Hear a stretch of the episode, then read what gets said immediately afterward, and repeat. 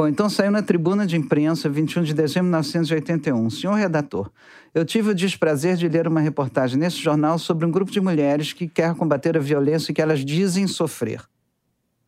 O nome desse grupo é SOS Mulher. E fala em agressões que as mulheres vêm sofrendo há muito tempo, desde agressões físicas até discriminação no trabalho. Minha verdadeira impressão é que as mulheres que compõem esse grupo não têm o que fazer em casa. Nem mesmo sexo, pois devem ser solteironas ou desquitadas, classe média extravasando esse complexo através do que dizem ser uma luta contra a violência. Só porque uma ou outra mulher andou levando uns tapas de seus maridos, possivelmente com razão, elas se acham no direito de reclamar e pichar muros pela cidade. Vi na foto da reportagem. Durante todo o tempo que a gente passou fazendo esse podcast, teve uma entrevista muito importante que demorou mais de um ano para sair. Foram muitas negociações, a gente chegou a marcar uma viagem que caiu em cima da hora, até que ela abriu uma brecha quando a gente já tinha quase desistido. E a entrevista só aconteceu com uma condição. A Flora Thompson DeVoe, pesquisadora do podcast, teve que ir no meu lugar. Numa altura da entrevista, a Flora pediu para a entrevistada ler essa carta que foi mandada para o jornal Tribuna da Imprensa pouco depois do segundo julgamento do Doca Street. Era uma reação à mobilização feminista. Estou escrevendo esta carta porque não tenho culpa delas não terem conseguido um bom casamento e por isso não sou obrigado a ouvir seus choros. Aqui em casa não tem nada disso e minha patroa está mesmo preocupada em cuidar das crianças e da casa dentro de princípios cristãos, respeitando a propriedade alheia e as vontades do seu marido. Se todas tivessem esse procedimento, não tenho dúvida que esse mundo seria bem melhor e essas mulheres não estariam por aí colocando minhocas nas cabeças de outras mulheres. Essa entrevistada era uma daquelas mulheres que andavam botando minhoca na cabeça de outras mulheres. Que, que eu digo sobre essa carta? Primeiro, que não é novidade nenhuma. Segundo, é, realmente a gente tem que ser bem comportada, né? Para não apanhar. Então a gente tem que ficar em casa, cuidando de criança, cuidando do, do, do, jantar dele, cuidando da roupa dele, cuidando dele ser feliz. Isso tudo a gente aprendeu pelos séculos afora, não tem nada de novo, né? E ele tem mais é que ficar com raiva. Tem razão, tá acabando isso tudo aí. Coitado dele, dá pena, né? Dá pena. Essa feminista tinha um bom motivo para não querer ser entrevistada por mim. Eu me chamo Branca Maria Moreira Alves. Sim, minha, minha mãe, mãe também se chama Branca. E a mãe dela, a minha avó, também se chamava Branca. E a mãe da minha avó também se chamava Branca. A minha mãe me chama de Quinha, aliás. E por isso você vai ouvir ela e a Flora se referindo a mim desse jeito. Ela achou que ia ser estranho dar o depoimento para mim, porque eu já conhecia todas essas histórias da vida dela, né? Mas eu confesso que para mim também foi um alívio, porque entrevistar a mãe da gente não é tarefa fácil. O que eu fui na vida? Não sei o que você quer que eu diga. É, eu não gosto de currículo, não. Eu só digo o seguinte: eu sempre, eu sempre me apresentei assim, sou feminista. A minha mãe já militava na causa feminista desde antes da morte da Ângela. Ela era da mesma turma da Ildete Pereira de Melo e da Jaqueline Pitangui, que a gente ouviu em episódios anteriores aqui do Praia dos Ossos. Então você pode imaginar que a defesa dos direitos das mulheres era uma linha fundamental da minha criação, tipo escovar os dentes e estudar para a prova. Mas não dá para dizer que a minha mãe fez de mim e da minha irmã militantes feministas desde criancinha. Naquela época, a gente passava bem ao largo de tudo isso. Tanto que eu contei aqui no primeiro episódio que eu levei um susto quando a Flora encontrou os nossos nomes no manifesto denunciando o machismo na sociedade brasileira logo depois do primeiro julgamento do DOCA. Aqui, a Jaqueline Pitangui lendo um trechinho.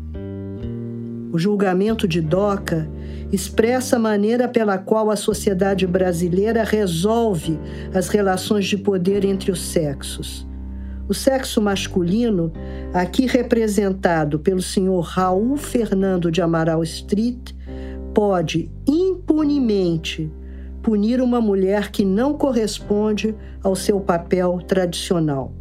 É a cara da minha mãe esse manifesto. Mas, na verdade, nem ela se lembrava de ter assinado. Aliás, E eu não lembro que, que eu tenha posto as meninas, mas eu devo ter posto. Você acha que elas não escreveram? Não sei. Elas eram muito meninas. Em que ano foi isso? Foi em 79, então. Então, a Quinha tinha 17 e a Ana 15. Dava pra escrever o nome. Escrever o nome, sim, mas credo, eu, eu não partilhava nada disso com elas. Não. Nada.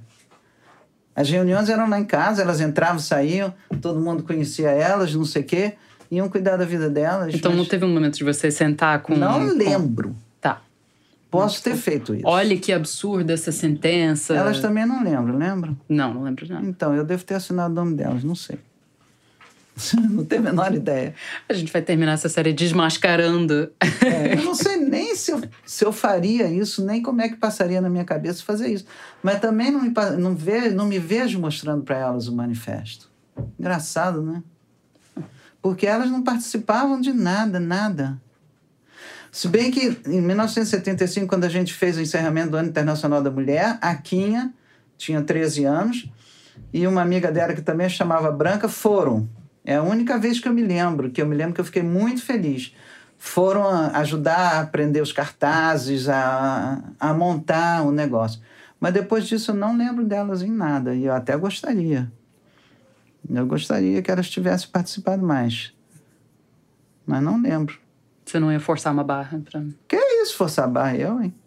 Imagina. Não. Nem sempre filho de militante sai militante. Eu lembro de achar uma chatice total aquelas reuniões e acabei seguindo outro caminho. Ou talvez a minha militância seja outra. O que me interessa mesmo são histórias. Foi por isso que eu resolvi fazer o podcast Maria Vai com as Outras em 2018, para ouvir as mulheres sobre as histórias delas de vida e de trabalho. E no caso da Ângela Diniz, me interessava justamente a história. A história que eu queria contar nesse podcast é a da vida e da morte de uma mulher e dos dois julgamentos do assassino dela. A sentença no segundo julgamento do Doca Street foi uma vitória importante para o movimento feminista. Um símbolo. Símbolos são poderosos, mas não são tudo. E a história da mobilização em torno da violência contra a mulher e do feminicídio, obviamente, não acabou ali no Tribunal de Cabo Frio em 1981. Hoje, a gente vai tentar fazer um balanço.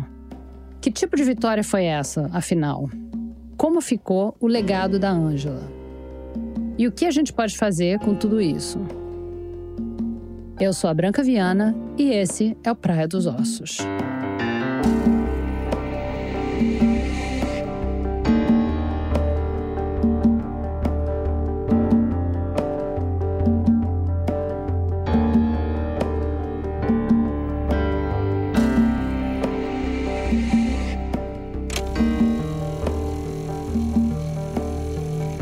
Episódio 8 Rua Ângela Diniz.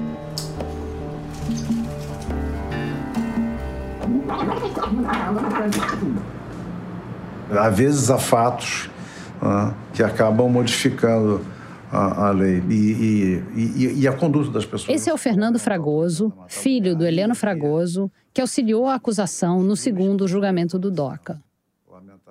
A gente sentou com ele em 2019.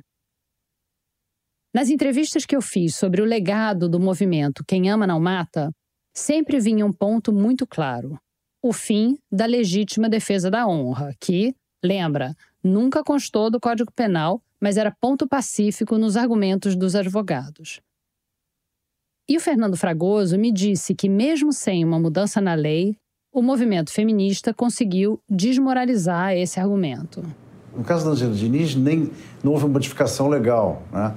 Mas houve uma modificação de mentalidade significativa a partir desse, desse fato. Quer dizer, e alguns advogados continuem usando legítima defesa da honra. Ah, mas não levam mais, né?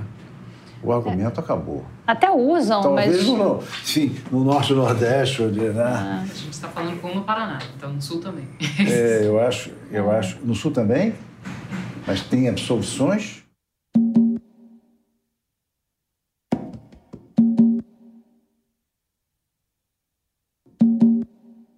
Meu nome é João Batista Cardoso, É, eu sou advogado criminalista já há mais há três décadas, já 30 anos advogado criminalista e resido atualmente em Apucarana, norte do Paraná. Mas também tenho um escritório de parcerias em Curitiba e Florianópolis. A gente foi procurar o João Batista por causa de um caso que aconteceu em Apucarana em 1988. Tratou-se de um, dois homicídios triplamente qualificados, os dois, um contra a cônjuge, que era a esposa do, do João Lopes, a Terezinha, que foi flagrada na constância do casamento. Ele suspeitou de que a esposa teria saído uma tarde de casa, arrumada, tudo mais, parece que diz que ia no comércio e ele deve ter seguido ela e encontrou a mulher depois entrando num, num, hotel no centro da cidade, mais ou menos no centro da cidade de Apucarana, e aí ele esperou, achou que ela estava querendo um emprego, esperou uns 40 minutos e, e chegou no, na portaria, o porteiro falou que ela estava num quarto lá com, com o Félix, e ele apresentou, falou, mas eu tenho que entregar uma, uma carteira de trabalho, algo assim para ele, e foi ver como é que estava a situação. Aí o porteiro foi lá com ele, quando abriu a porta, a esposa estava nua sobre a cama e o, e o, e o, e o quer dizer, o terceiro, estava de cueca e ela tá nua na cama, e ele sacou de uma faca que portava e desferiu 16 facadas no, no rapaz, lá dentro do, do quarto mesmo, enquanto ele saqueava e o rapaz acho que entrou em luta corporal com ele, a Terezinha conseguiu pular por cima dos dois, nua, ganhou o corredor do hotel, ganhou a rua, saiu correndo, mas ele a perseguiu e de frente a um hospital onde é ela estava tentando entrar, ela desferiu duas facadas nas costas dela e ela também veio a óbito. Então ele teve um O João Batista foi o advogado do João Lopes, o assassino. Ele contou que a população tinha ficado revoltada com a brutalidade do crime. Mas o argumento dele na defesa era de que o marido teve motivo para fazer o que fez. A defesa foi a legítima defesa da honra que eu, que eu aleguei no plenário do júri, que o júri é soberano para decidir. É uma legítima defesa da honra que não é prevista no nosso Código Penal, que é da honra do marido ofendido pelo adultério da mulher, ou vice-versa. Deixa eu perguntar uma coisa, é, uma coisa que eu não, que, não. que eu não entendi direito. É, a defesa, a defesa alegada, então, foi legítima defesa da honra pelo adultério da mulher, mas você falou que isso não existe no Código Penal, né? Como é que funciona? Não, de direito, de direito no Código Penal não, não, não existe legítima defesa, mas não a legítima defesa da honra do marido ferido pelo adultério da mulher. Só que no Brasil imenso, dentro desse mesmo país que nós vivemos, existem muitos Brasis. Se o adultério no Rio de Janeiro, em São Paulo, em Florianópolis, Belo Horizonte, em Fortaleza, em algumas capitais, algumas capitais do Brasil, o adultério do marido ou da mulher não fere a honra do cônjuge, no interior do Paraná, naquela época, em Apucarana, o, o, o sujeito foi pisado, é olhado na rua como um corno, uma, uma série de pejorativos que fica e às vezes o homem ou a mulher uma violenta emoção, pode defender a si próprio achando que está defendendo a própria honra. Então, é, não existe no Código Penal, mas no Tribunal do Júri, todas as defesas e argumentações podem ser podem ser arguídas. Por quê? Porque Era a mesma história que a gente tinha ouvido no primeiro julgamento do DOCA. A ideia da inexigibilidade de conduta diversa. Quer dizer, não se esperava outra conduta dele. Naquele contexto cultural, os advogados argumentaram que, ao ser largado e chamado de corno, o DOCA só podia reagir de uma forma. Para o João Batista Cardoso, o João Lopes também não tinha outra opção quando ele pegou a mulher na cama com outro cara. O argumento da legítima defesa da honra continuava colando sete anos depois da condenação do DOCA. Quando João Lopes foi levado a julgamento pela morte da mulher e do amante, o movimento Quem Ama Não Mata já tinha quase uma década. Ele foi absolvido e saiu do tribunal do júri junto comigo. O João Lopes não teve só uma redução da pena, como o DOCA. Ele foi absolvido. Mas, assim como no caso do DOCA, o veredito foi derrubado por um tribunal superior. O primeiro em Apucarana, no Júri, foi absolvido, o segundo no Tribunal de Justiça foi absolvido, e no terceiro, em Brasília, foi caçada o julgamento, ele foi mandado a novo júri. Nesse novo júri, teve uma mobilização nacional, porque foi a primeira vez que o Superior Tribunal de Justiça, que eu consegui inclusive se tornou jurisprudência livre nacional, dois votos reconhecendo que tinha que socialmente existiria essa legítima defesa da honra. Primeira vez que os ministros votaram reconhecendo, dois votos eu tive. Essa decisão do Superior Tribunal de Justiça aconteceu em 91. Para o advogado, foi uma vitória, mas, na verdade, ele perdeu. Foram dois votos é contra três. Lento, né? Com uma sentença do Superior Tribunal de Justiça, que é uma sentença que até é muito bonita, porque. Eu ouvi o outro lado dessa história quando eu conversei com a Jaqueline Pitangui, a socióloga feminista que cresceu brincando com a Ângela Diniz lá em BH. É uma apelação né, ah, de um julgamento de um assassinato no Paraná, ah, que o marido tinha executado a mulher, etc. Então tem um apelo né, para a corte maior, e esse ministro diz que a honra do homem não está na mulher, porque a mulher não é propriedade do homem. A honra do homem está nele mesmo, no que ele faça, e não é intransferível para a mulher. Então essa sentença ela, ela é um longo caminho, né? É um longo caminho que o movimento feminista percorreu, né?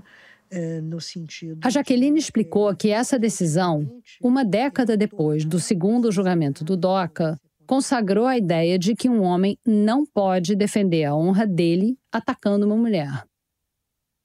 Mas o advogado João Batista Cardoso contou que as coisas podem ser bem diferentes na prática. No final das contas, mesmo depois daquela decisão do STJ, teve outro júri e o povo de Apucarana absolveu o João Lopes mais uma vez. A estratégia da legítima defesa da honra ainda é usada hoje em dia? Ainda é, sim, ainda é. Isso aí vai ser eterno, tanto do homem como da mulher, sabe? Chegando a um ponto, uma violenta emoção que não se aguenta, sabe? Defendi uma pessoa esses dias, um empresário também, de que pegou o telefone celular da, da mulher e, e ela no dia anterior tinha saído para ir no aniversário de uma amiga dela sabe? E ele pegou o telefone, a mulher dormindo, ele pegou o telefone dela e estava assim, ó, que noite maravilhosa que nós tivemos, tá? você é demais, isso e aquilo. E naquela hora ele foi no, lá no outro quarto, pegou uma arma e matou a mulher, e daí? E aí a defesa, a estratégia de defesa é, foi... a legítima defesa da honra e a violenta emoção. Ele foi absolvido? Eu consegui, não foi absolvido, mas eu consegui uma desclassificação do homicídio triplamente qualificado para um homicídio privilegiado, que é o privilégio logo após injusta provocação da vítima. E a pena vai até cinco anos e é regime aberto. Ele ganhou três anos e pouco, quase quatro anos, foi regime aberto.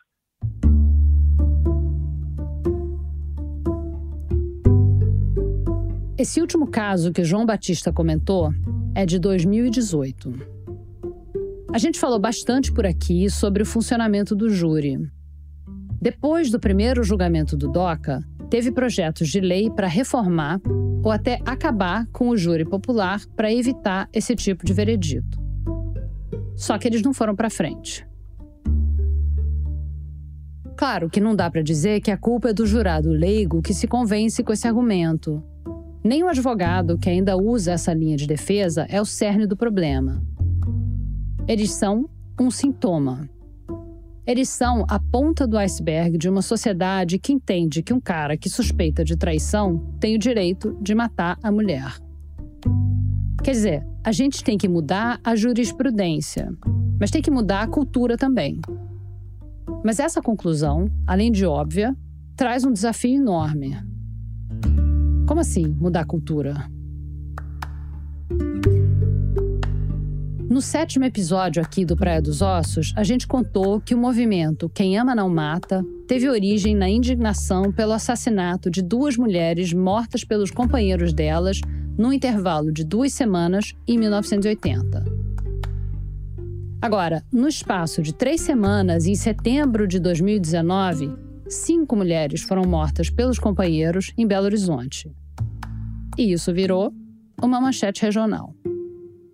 Eu acompanho esse assunto, mas eu só fiquei sabendo dessa estatística específica porque fui falar com um juiz mineiro. Alô?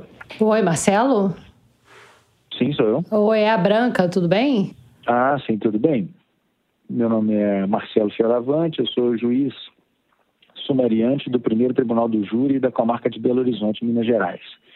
É, o juiz sumariante atua especificamente em crimes dolosos contra a vida, né, homicídios, tentativas de homicídio, feminicídio, que talvez. Eu perguntei para o Marcelo se ele ainda vê a legítima defesa da honra sendo utilizada na cidade onde a Ângela cresceu. E ele disse que não. É, nos grandes centros, muito pouco ou quase nula esse tipo de argumentação. Segundo ele, hoje em dia, nas cidades grandes, pega mal atacar a vítima. É, hoje em dia, a sociedade já, já vê com um pouco mais de aversão esse tipo de argumento. Então, o argumento de legítima defesa, buscando a absolvição nesses crimes, é, no histórico, por exemplo, do Tribunal do Júri aqui da comarca de Belo Horizonte, já há muito tempo não se verifica, não se presencia nos, nos julgamentos desses casos de, de feminicídio. No entanto, é, nós percebemos ainda que ainda há um resquício desse tipo de, de, de, de comportamento, de percepção dos fatos, é, mas com uma outra roupagem, com outro tipo de argumentação que a defesa busca para obter outros tipos de benefícios no processo em caso de eventual condenação do réu. O caso citado pelo João Batista Cardoso, do homem que matou a mulher em 2018 depois de ver mensagens no celular dela, foi classificado como homicídio privilegiado é o parágrafo primeiro do artigo 120 do Código Penal, que ele, que ele assim descreve. Se o agente comete o crime impelido por motivo de relevante valor social, veja bem, Brax, ou moral, é, ou sob domínio de violenta emoção, logo em, seguida, logo em seguida a injusta provocação da vítima, o juiz pode reduzir a pena de um sexto a um terço. Ou seja, é uma redução significativa de pena caso os jurados reconheçam que o autor tem agido dessa forma. Homicídio privilegiado é quando o crime acontece de alguma forma que permita a redução da pena. Tipo, se o assassino tentou reparar o dano do crime, prestando algum tipo de socorro, por exemplo, ou se confessou espontaneamente. Ou, nesse caso, se ele foi provocado. É o contrário do homicídio qualificado, que envolve algum fator que pode deixar a pena mais pesada, tipo matar alguém de surpresa ou de algum jeito especialmente cruel. Mas vamos voltar para o homicídio privilegiado. O homicídio privilegiado é uma figura que sempre existiu, uhum. mas que acaba sendo explorada pela defesa nos casos de feminicídio para buscar uma atenuação da responsabilidade do agressor. Atenuação da responsabilidade do agressor. Enquanto eu conversava com Marcelo Fioravante, era impossível não pensar na Ângela e no Doca. É muito comum é, eu já ter algum histórico de violência doméstica sim, em relação, em, em, em, em relação a essas próprias pessoas, autor e vítima. Mas esse autor, é, é, em muitos dos casos, ele não tem histórico do cometimento de outros crimes. A gente ouviu de várias fontes, inclusive do próprio Doca, que tinha violência no relacionamento. E não, o Doca não tinha histórico criminoso. É, muitas, muitas vezes até assim, ele tenta argumentar, olha, eu fiz isso, mas porque ela agiu assim comigo, mas porque ela é, disse isso, ou porque na hora, quando, quando nós discutimos, ela me ofendeu, ela, ela ofendeu minha moral, é, é, às vezes é, usando expressões de baixo calão, ou reduzindo a masculinidade. Então, falo assim, não, Só lembrando lembrando a frase que, segundo Doca, a Ângela teria dito antes de morrer. Se você quiser me dividir com homens e mulheres, pode ficar, seu corno. A partir do momento que a mulher resolve tomar providências em relação a ele ou romper o relacionamento, geralmente nesses casos é que existe é, o comportamento é, homicida por parte desse agente, infelizmente. Quer dizer, é quase que uma, uma reação a uma tentativa dessa vítima de se livrar é, daquele agressor, daquele companheiro que se tornou o seu agressor e seu próprio algoz. Então o cara já batia nela e aí ela diz: Bom, agora chega, eu não quero mais apanhar, eu vou embora, e aí o cara mata. É, já batia quando ela quer é, estabelecer um basta naquele tipo de relação, é, que quer sair de casa com os filhos, ou quer colocá-lo para fora de casa. É, ou, ou, muito comum, às vezes ela consegue romper o relacionamento, Mas aí, passados uh, alguns, alguns, alguns meses, algum tempo, ela já busca se relacionar com outra pessoa, ele vem de forma vingativa também, age é, por ciúmes e, e, e, e acaba atuando de forma a tirar a vida dela, infelizmente.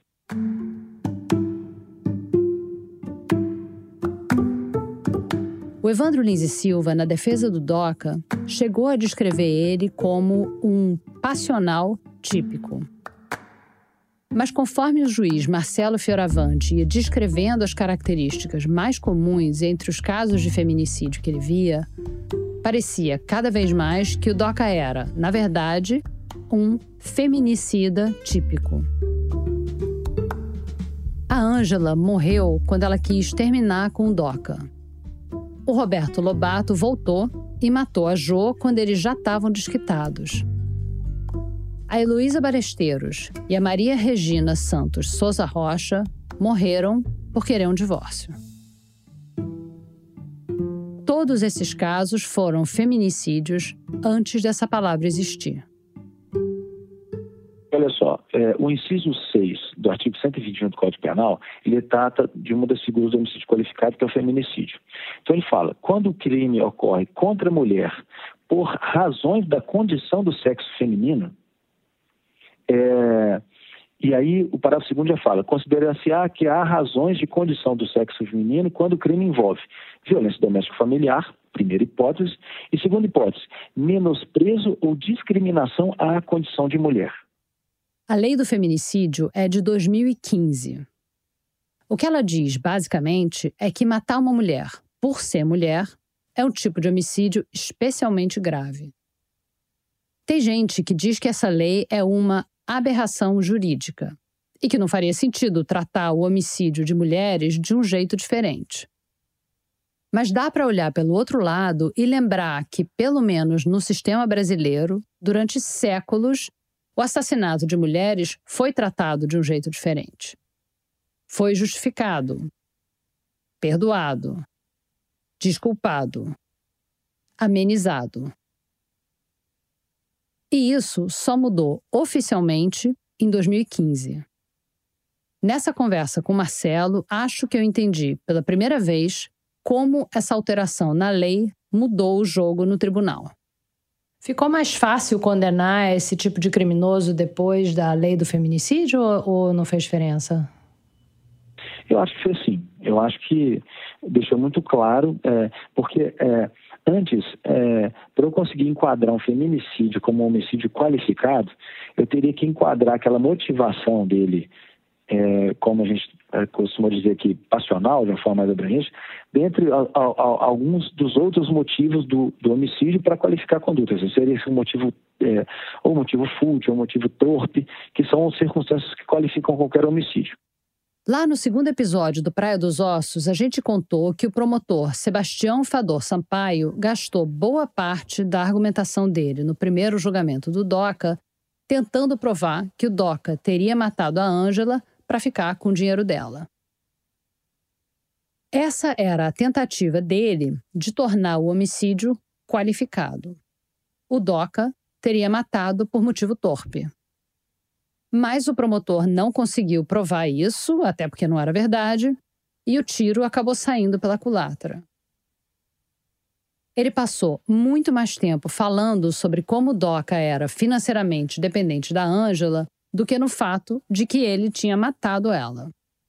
Quer dizer, se o DOCA fosse julgado hoje em dia, o jogo seria diferente.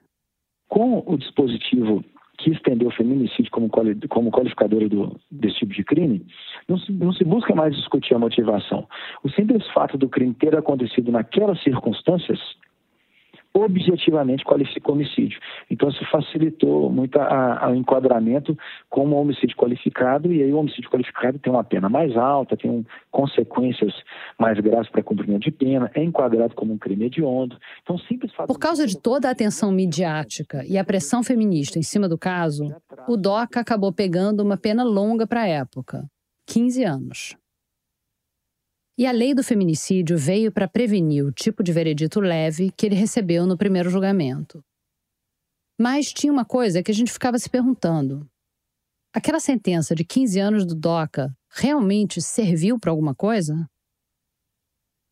Porque apesar dessas leis mais duras, os números indicam que o feminicídio no Brasil está aumentando. E tem uma coisa que eu ainda não disse aqui, mas vou dizer agora. A Ângela Diniz não é a cara do feminicídio no Brasil hoje. E provavelmente nunca foi. O caso da Ângela é emblemático porque chamou tanta atenção. Mas a maior parte dos feminicídios registrados no país tem como vítimas mulheres pretas ou pardas. Mas então, o que é que a gente faz?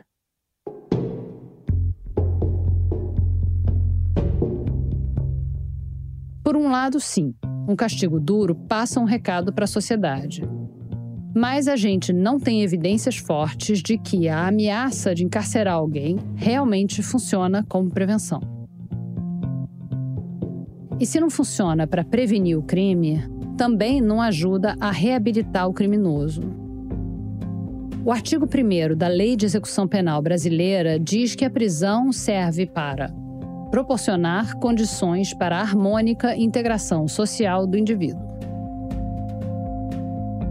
É difícil segurar um riso irônico e triste também quando a gente vê a distância entre o que a lei prega e as imagens de celas superlotadas que a gente está acostumado a ver nas reportagens de TV. O presídio da Água Santa, onde o Doca passou a maior parte da pena dele, estava longe de ser um modelo idílico para reinserção na sociedade. É curioso pensar o que, que a gente pretende quando encarcera os criminosos. É vingança? Ninguém tem a ilusão de que eles vão sair melhores de lá, certo?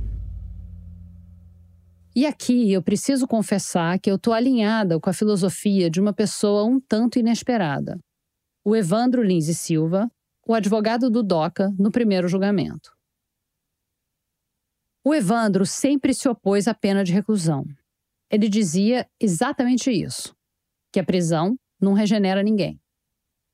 Mas a alternativa que ele propôs no caso do assassinato da Ângela foi a de deixar o assassino dela sair livre do tribunal. E isso, evidentemente, também não parece uma boa solução. Eu já estava ficando meio desesperada com esse dilema quando eu e a Flora começamos a ler sobre o conceito de justiça restaurativa. E aí, a gente ligou para Catarina Correia. Meu nome é Catarina e eu sou juíza criminal. Ela é juíza em Brasília e ela coordena o programa de justiça restaurativa do Distrito Federal. A gente vai falar aqui sobre justiça restaurativa, então eu queria que você começasse explicando para a gente o que, que é isso. Essa pergunta é bem difícil. Mas, na é, verdade... Deu, deu, deu para notar que a gente leu bastante e a gente, eu continuei meio confusa. É. Então, assim... A Catarina explicou que a justiça restaurativa obriga a gente a repensar o nosso conceito de justiça e castigo. A gente tem a ideia de que quando a gente faz alguma coisa errada, alguma coisa contra a lei, a gente recebe uma punição e recebendo uma, essa punição a gente está quites, né? Então, tudo como antes. Você fez, você pagou, foi punido, tá tudo bem. Só que assim, a gente sabe que esse modelo não funciona, né? A gente trabalha com ele há séculos e, e assim, os resultados são pífios. Então, a ideia da justiça restaurativa é que o que você fez de errado, o que você fez contra a lei, não te gera uma imposição de castigo, antes te gera responsabilidades. Então, se eu fiz alguma coisa errada, é, o que vai ser exigido de mim é que eu me responsabilize. E o que, que é se responsabilizar? A primeira coisa de se responsabilizar é se conscientizar. Se conscientizar é saber o que você fez. Aí você vai me dizer: não, mas todo mundo sabe o que fez. Não, você não sabe o que você fez integralmente. Então, por exemplo, eu pego um rapaz que chega no ponto de ônibus, aponta a arma para uma senhora e leva a carteira da senhora. Ele sabe que ele foi lá, apontou uma arma e, e toma a carteira? Claro, isso ele sabe. Mas ele não sabe das consequências, ele não sabe é, o que aquilo causou para aquela senhora.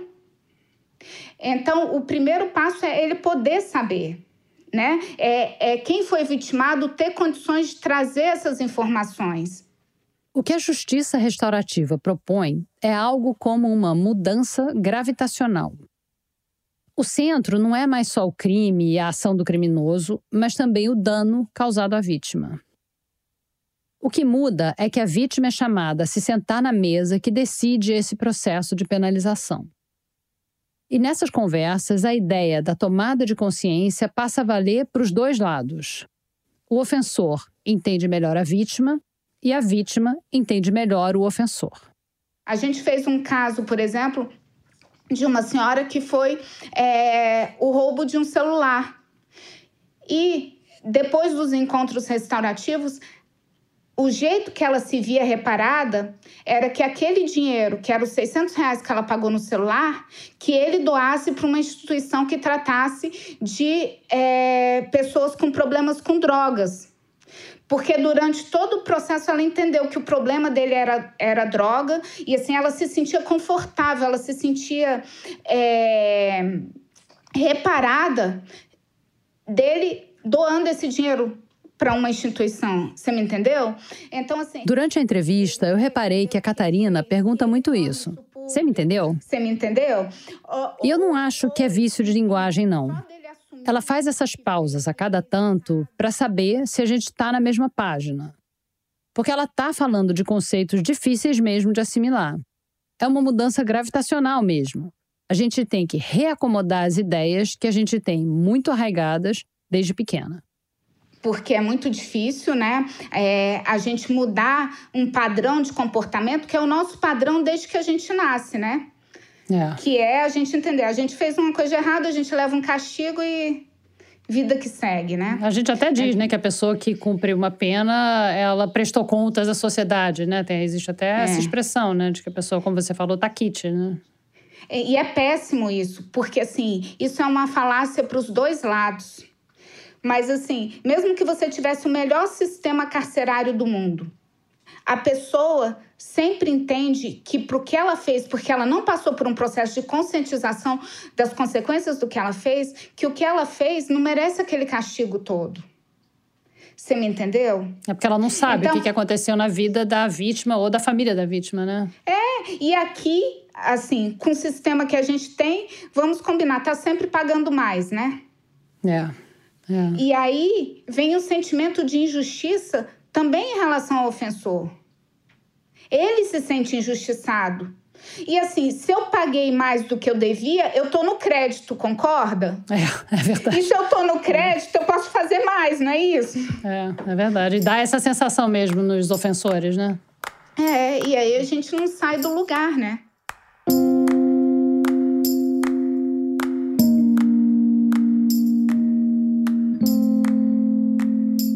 A gente não sai do lugar. E o que a gente quer com a justiça é justamente sair do lugar. Mas, do jeito que a justiça tem sido feita até aqui, a vítima se sente injustiçada e o criminoso punido também se sente injustiçado.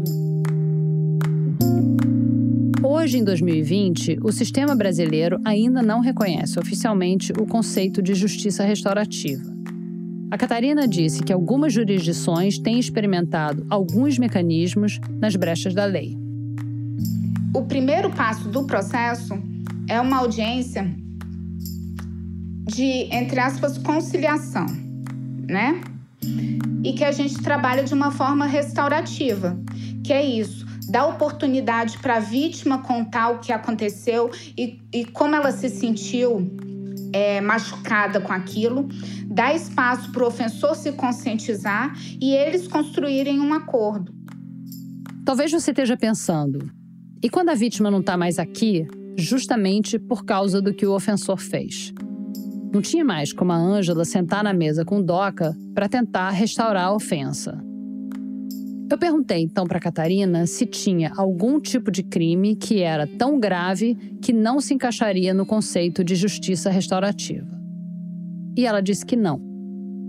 Nesses casos, mesmo nos piores casos, a justiça restaurativa pode trabalhar com o ofensor e quem sofreu as consequências da ofensa, como a família da vítima. Às vezes, a própria família se sente a necessidade, né, de ter respostas que só o ofensor pode dar, né? A moça foi assassinada quando a filha dela tinha dois anos. E a filha dela se encontrou com o assassino, a filha dela e a mãe dela, né? Então, a neta e a avó se encontraram com esse assassino 16 anos depois. E ela falando assim: Eu queria tanto saber quais foram as últimas palavras da minha mãe.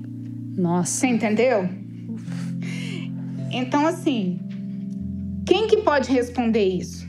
E quem que é. pode responder isso de verdade, né?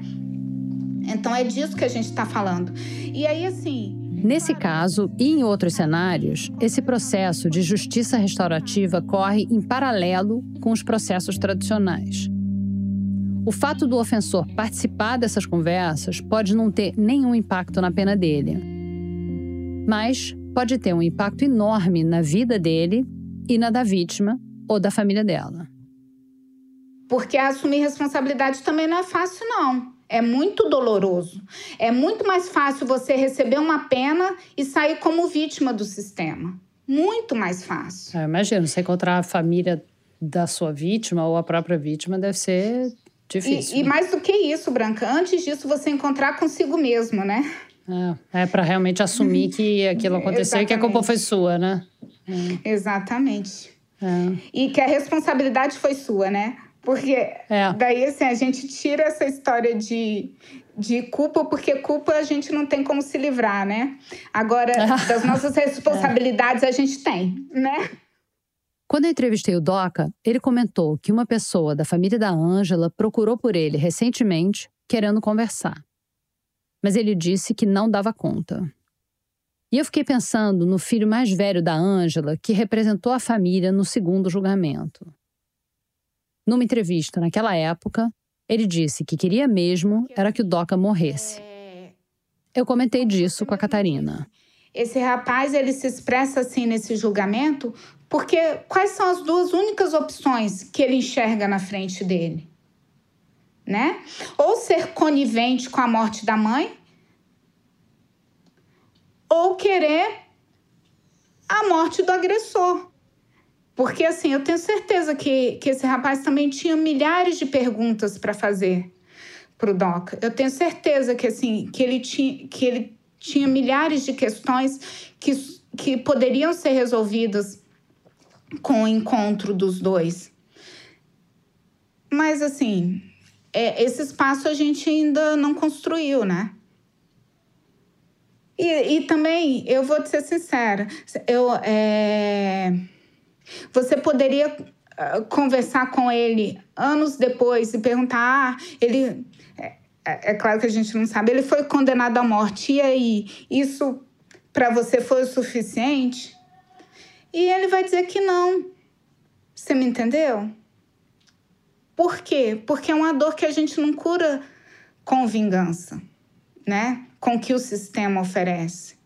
A gente, é, é, a gente cura mesmo é com escuta, com responsabilidade, com reparação. E não é que vá curar, mas é que possibilitar as pessoas seguirem adiante, né? E seguir adiante não quer dizer absolutamente esquecer. Principalmente nos casos mais graves, como o homicídio. Mas todo mundo que já perdeu alguém, mesmo de morte morrida mesmo, nem precisa ser de morte matada, sabe que não é fácil seguir adiante. É óbvio que o que persiste além do processo da justiça é o luto. Uma ausência muito concreta daquela pessoa. Uma das razões de ser do Praia dos Ossos era contar a história dessa mulher nada feminista mas cujo assassinato motivou um capítulo importante da história do feminismo brasileiro. Por isso, eu entrevistei mais de 60 pessoas. Por isso, a gente fichou dezenas de jornais em busca de qualquer informação que pudesse recuperar algum detalhe de quem foi a Ângela Diniz em toda a sua tridimensionalidade, digamos. E uma das coisas que nos deixaram mais frustradas no decorrer dessa pesquisa foi não encontrar registros da voz da Ângela. A gente perguntou para vários amigos que respondiam de um jeito subjetivo demais, claro, não podia ser diferente. Que a voz era bonita, que era alegre. Não diz muito, né? É difícil descrever uma voz. No quarto episódio, eu contei de quando a gente chegou mais perto disso ouvindo o áudio distorcido de um depoimento da Ângela a um juiz de Minas. Eu não tenho nada a falar. Não tenho nada a falar, ela disse. Depois dessa, a gente tentou se conformar. Mas sabe quando é só você parar de procurar uma coisa que essa coisa aparece? Quase no final da nossa apuração, a Flora topou com um registro da Ângela que era diferente de tudo que a gente já tinha visto. Era um comercial para um cartão de crédito dirigido pelo cineasta Luiz Sérgio Persson. A gente conseguiu ver o comercial porque saiu como extra no DVD de um filme do Persson, São Paulo S.A. Vida longa aos extras de DVD, porque o comercial é fantástico. Tem uns três minutos e todo o conceito é que uma série de celebridades e semi-celebridades vai endossando o cartão e explicando por que ele melhorou a vida delas. Tem o compositor Carlos Imperial, o Nelson Mota, o nosso velho amigo, o colunista social Giba 1, do episódio 5. O passaporte é mesmo um cartão nacional. Ele identifica as pessoas que sabem das coisas. Tem até o Daniel Mais, aquele colunista social que personificava as roupas das pessoas. Daniel Mas, o mais discutido cronista do Brasil. As pessoas que são notícia usam passaporte. Eu sei das coisas.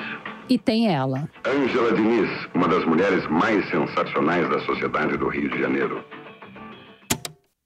O comercial é dos anos 70, com a Ângela já morando no Rio e curtindo a fama de Pantera. Ela está usando um taior verde xadrez e brincos grandes, sentada entre um abajur e um relógio antigo na parede, segurando um cartão entre os dedos de uma mão, como quem nada quer. No começo do plano, ela olha para o lado, como se estivesse lendo um papel.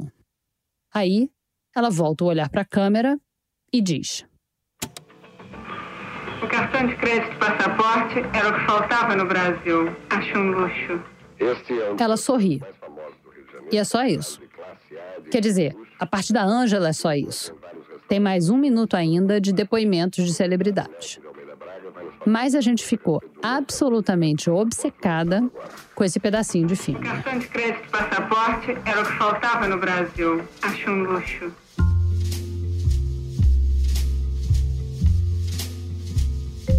Essa era a primeira vez que a gente estava ouvindo a Ângela direito, vendo ela em cores e vendo ela num momento feliz, sem ser depondo numa delegacia ou já como vítima.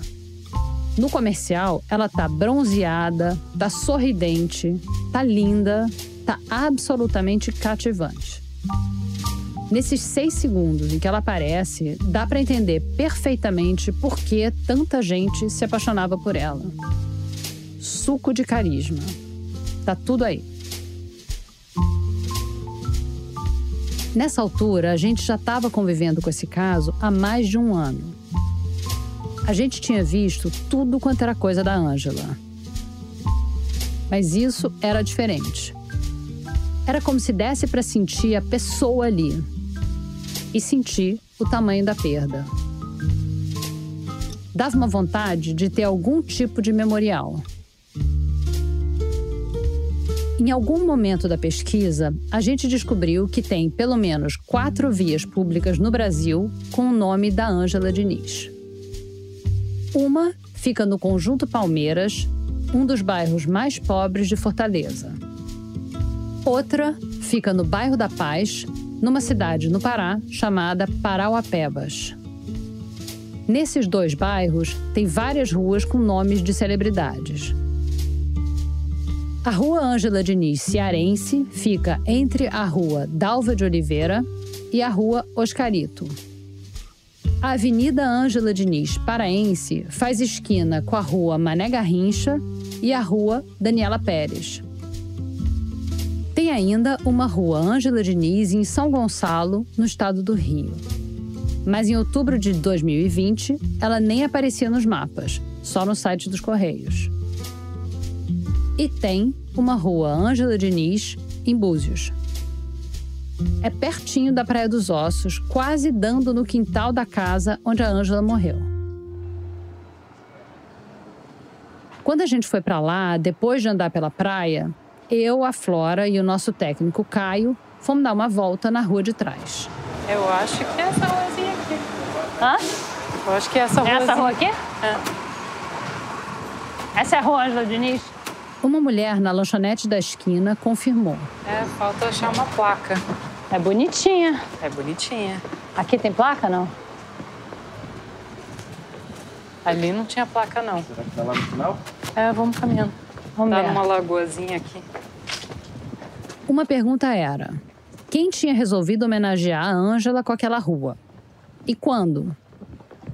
A Flora e a nossa produtora Cláudia Nogaroto perderam um tempinho tentando investigar uma decisão municipal de 2010 que tinha dado nome. Acontece que antes de 2010, oficialmente, nenhuma rua em Búzios tinha nome. Era um resquício dos tempos mais rústicos. A gente ouviu que estava um caos tão grande que os Correios estavam quase desistindo de entregar por lá. Aí, em 2010, a prefeitura resolveu tentar regularizar tudo de uma vez. E a rua Ângela Diniz entrou nesse balaio. Aqui é a lagoazinha. Uma água com a cara meio insalubre. Ah, não se pode ter tudo. Não. E talvez não seja insalubre, né? Talvez seja só um rio. É. Tem um pato ou um bicho. Vários, aliás. Só que em 2019 parecia que ainda não tinha placa. Não tem placa. A gente queria tirar uma foto, então continuamos andando pela rua. Não, vamos achar uma placa. Veja um relógio ali da laje. Será que a gente chegou é do outro lado dos ossos? Essa, essa... Vai dar no outro lado dos ossos? Não, não. Ah. É só aqui, mano. Gente, não colocaram nem placa. Poxa vida. Tem uma galinha. Mas a galinha não vai saber dizer pra gente se isso é a rua Ângela Diniz.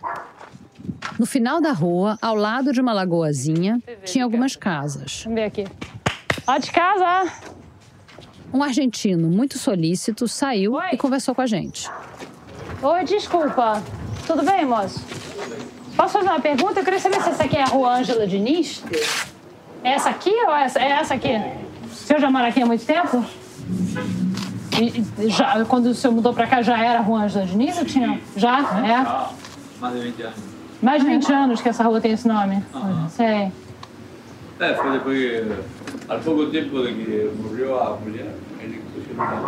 Foi pouco tempo depois que fizeram a homenagem. Aham. Sei. Então nos anos 70, talvez ainda, final dos anos Talvez, 70. sim, sim, porque foi... Tá, obrigada, hein? Desculpa atrapalhar. A gente não achou registros de nenhuma mobilização popular em torno dessa rua. Parece que foi uma coisa espontânea, orgânica. Quando abriram uma rua atrás da Praia dos Ossos, alguém, ou vários alguéns, acharam uma boa ideia batizá-la com o nome da Ângela. Antes da lei municipal de 2010, antes do Google Maps, só quem andava por ali ia saber da homenagem. Agora está um pouco mais pública, mas ainda bem discreta. Essa rua não tem placa, essa rua Ângela Diniz, né? Não tem placa, não, né? Não tem. Ah, tá. Ok. Pode não ter placa, mas tem outros jeitos de resguardar a memória. Eu acho que por, o que- contar essa história hoje. Eu acho que é é porque foi muito simbólico. Essa é, de novo, a minha mãe, Branca Moreira Alves, conversando com a Flora. Foi muito simbólica a conseguir reverter a ideia de que ela tinha provocado a própria morte pela conduta dela na vida. Isso é assim absolutamente fundamental para você ver a mulher de hoje, por exemplo, entendeu? Porque hoje as mulheres fazem o que ela fazia, né? Elas saem, elas têm vários namorados, elas saem de casa, elas vão trabalhar ou não vão trabalhar, mas vão viver a sua vida livre, né? Não digo todas, mas enfim. É, ninguém vai dizer que ela merece morrer porque ela teve vários namorados, porque ela não é casada, porque ela é amante, né? Na época, o que mais marcou a minha mãe foi o discurso do Evandro Lins e Silva no primeiro julgamento do DOCA. Do Evandro ali você tem o resumo da, da ideologia patriarcal. É assim, chocante, absolutamente chocante. É absolutamente chocante. É, é como se a gente, a gente de repente está assim, distraída, sendo mulher, vivendo a sua vida, e de repente tem uma pessoa que vai ali, diz essas coisas e mostra pra gente o que, que é isso. Evandro também era uma pessoa de esquerda, tá? Ou não vou dizer de esquerda, mas contra, contra a ditadura, tá? Não sei se era de esquerda. Você vê na cabeça desses homens, aparece bonitinho a receita do patriarcado. É assim, dois ovos, não sei quantos de, de, de, de farinha, manteiga, não sei o que, você faz o bolo e se chama patriarcado. É ali. Então, eu acho que esse, o simbolismo da Ângela não é no assassinato, porque muitas foram assassinadas, é na defesa do Evandro e no que ele usou e na mídia, como a mídia respondeu, entendeu? E tá em vocês. Como tá em vocês? E aí que teve reação. Hum, tá, pois é. A Flora disse que o simbolismo estava nelas porque, no segundo julgamento, a minha mãe foi uma das mulheres que foi para Cabo Frio. Eu acho que a gente dormiu no ponto, sabe? No primeiro julgamento. E aí, pro segundo, a gente foi com tudo, né? Pois é. A gente só não tem mais detalhe porque ela não lembra de nada. Porque foram muitas manifestações naquela época. Foram décadas de mobilização. É, é, é duro vencer o patriarcado. É resiliente, cara. É resiliente. Eu, como a minha mãe disse, nunca ia nessas manifestações. A Flora perguntou para ela o que ela achou de eu estar tá fazendo esse podcast. Credo, acho uma maravilha.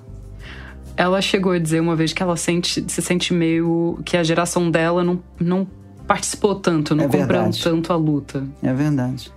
É verdade, mas geração, não foi só elas. Era a geração. Não sei o que, que deu nelas. Porque a geração depois pegou, né? Eu gostaria de saber, às vezes a gente se pergunta, Jaqueline, Leila e eu tal. É... Mas, por exemplo, as...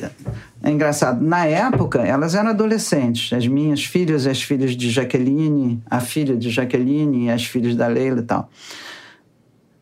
E achavam um saco. Você acha que, que esse projeto é uma forma da, da Quinha tirar o atraso, pagar Não o pecado? Não tenho a menor ideia. Mas estou adorando. Que tirar atraso nada. Ela se interessou, né? Eu acho que eu não, eu, eu não atribuo a mim de jeito nenhum. Como assim? Não acho que é porque é minha filha e que ela foi impregnada da questão. Eu não vejo como sendo minha herdeira. Não vejo. Mas Nenhuma não? das duas. Mas é herdeira Acho de que quem, é, então? é, uma, é, é porque tá aí na sociedade a coisa. Ah, tá na sociedade, mas também tava, tava em casa. Tava, tem esse exemplo aí. Tava em casa, coitados. É. Tem uma coisa, das muitas, aliás, que eu admiro muito na minha mãe e nas feministas da geração dela. Elas enfrentaram anos de ataques, de deslegitimação, de pessoas dizendo que as reivindicações delas eram absurdas ou falta de sexo. Enquanto isso, mulheres iam sendo discriminadas, violentadas e mortas. Era desesperador. Dava muita raiva. Mas elas conseguiram não se afogar nesses sentimentos. Elas pegaram a raiva, o luto, tudo isso e conseguiram transformar em ação, reunião, manifestação, manifesto, congresso, comitê, tudo isso que eu achava um saco naquela época e hoje em dia acho admirável. E, incrivelmente, elas também não perdiam o senso de humor. Nas marchas do Dia Internacional da Mulher, elas se superavam. Elas saíam fantasiadas com estereótipos femininos. Parecia mais um bloco de carnaval. Teve uma em que a Jaqueline Pitangui foi vestida de debutante.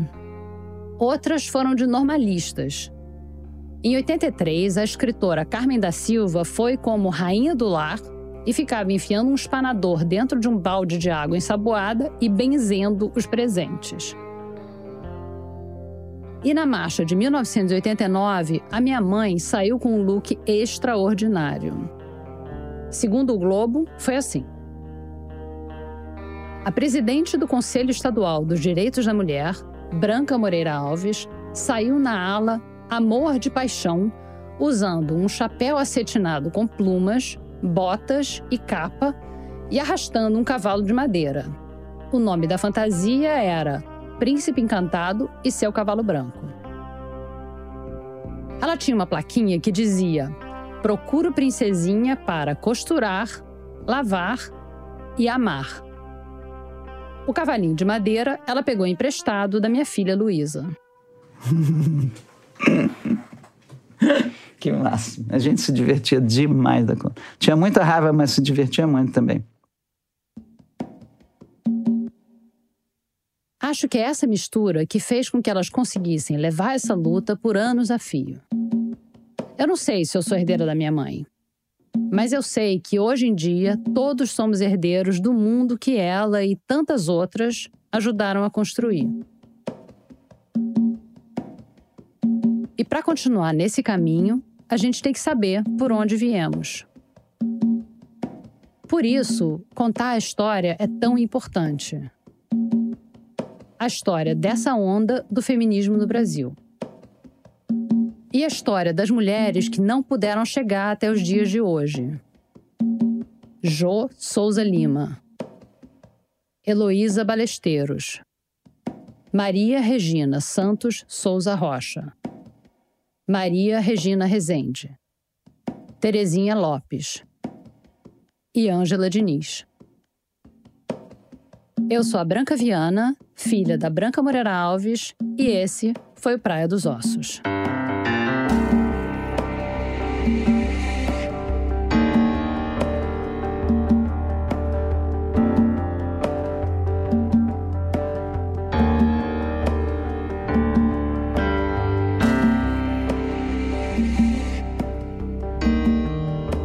Praia dos Ossos termina aqui, mas você pode continuar a conversa com a gente.